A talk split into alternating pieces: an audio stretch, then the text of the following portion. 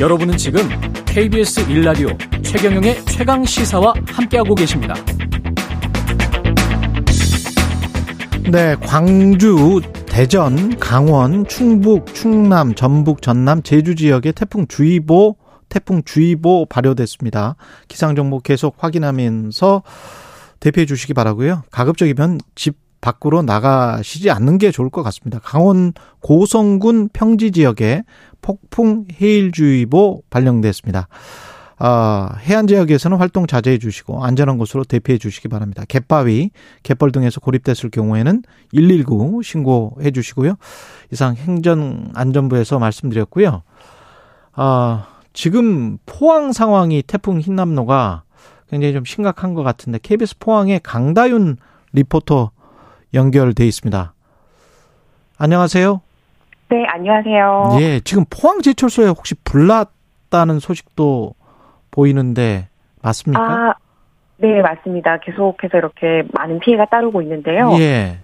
네, 지금 현재 포항 상황은 새벽 내내 이제 강한 강풍과 함께 엄청난 비바람이 몰아치고 있습니다.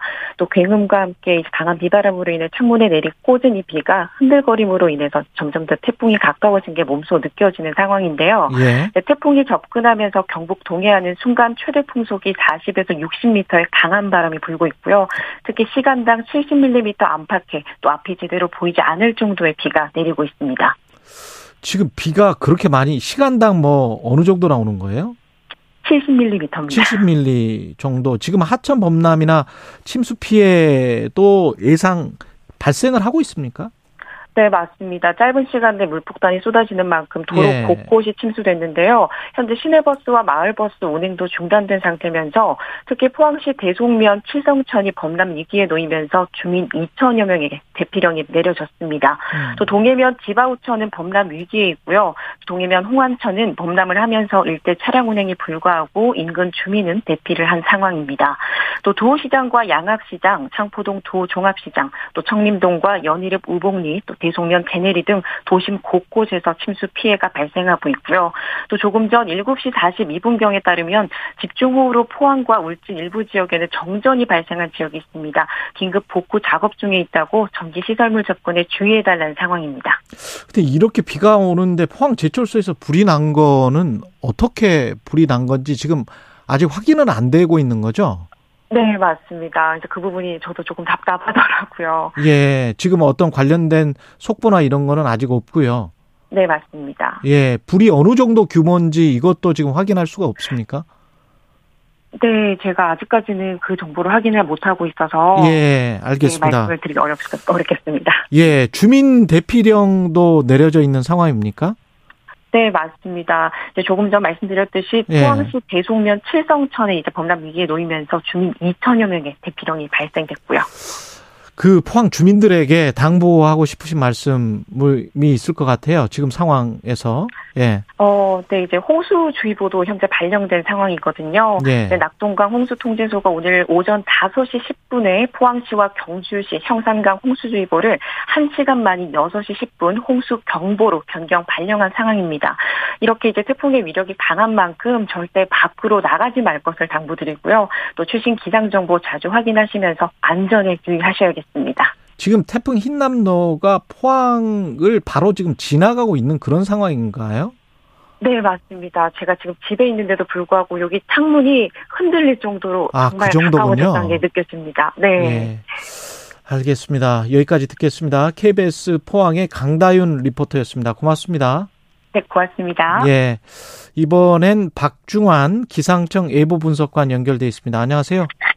예, 안녕하세요. 예, 포항이 굉장히 지금 뭐 집 안에 있는데도 창문이 흔들릴 정도라는데 태풍 흰남노 위치가 그 정도 있나요, 지금?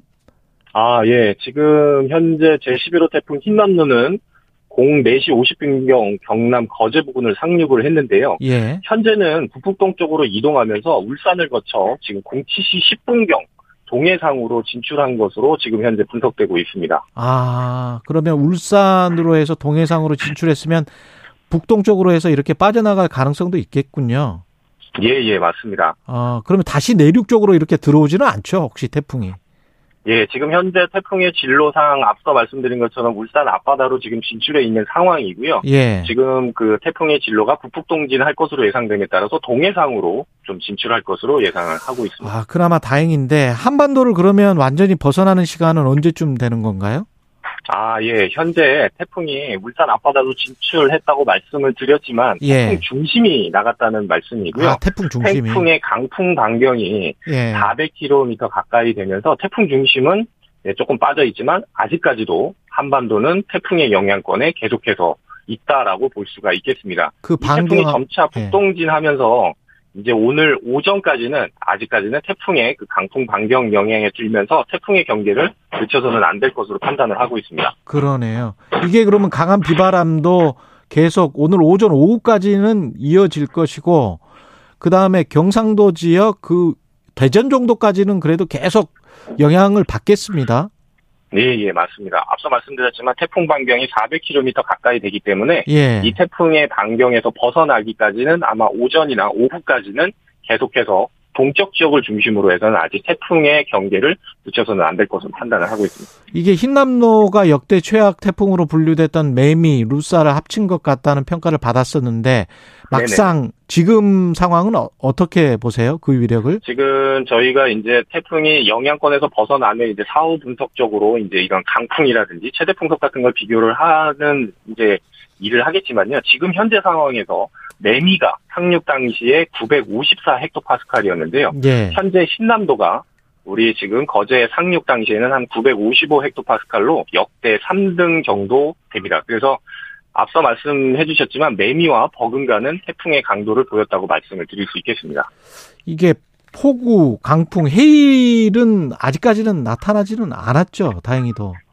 아, 지금 현재 그 태풍의 중심이 예. 지금 울산 앞바다 쪽에 나와 있다라고 말씀을 드렸는데요. 예. 하지만 이 강풍 반경, 그러니까 초속 25m가 부는 아주 높, 강한 바람이 부는 지역이 아직까지도 울산 주변, 포항을 포함해서 부산까지도 아직까지도 아. 그 영향에 있기 때문에 그렇군요. 예, 그런 부분들은 계속해서 저희가 예, 모니터링하고 감시를 하고 있는 상황입니다. 그 만조 시각이랑 그런 거를 좀 살펴봐야 될 것 같은데 피해 상황은 지금 어느 정도일까요? 아, 지금 현재 피해 상황은 저희가 계속해서 집계는 하고 있지만 저희 주간 부서가 아니다 아, 보니까 그렇군요. 예, 예, 예. 기상청에서는 일단은 현재 이러한 강풍 그리고 이런 비바람, 비와 관련된 사항들을 계속해서 자료를 업데이트해서 이러한 유관 기관들하고 계속 소통하고 있는 상황이라고 말씀드릴 수 있겠습니다. 가을 태풍이 유독 이렇게 셉니까? 원래? 예, 예, 맞습니다.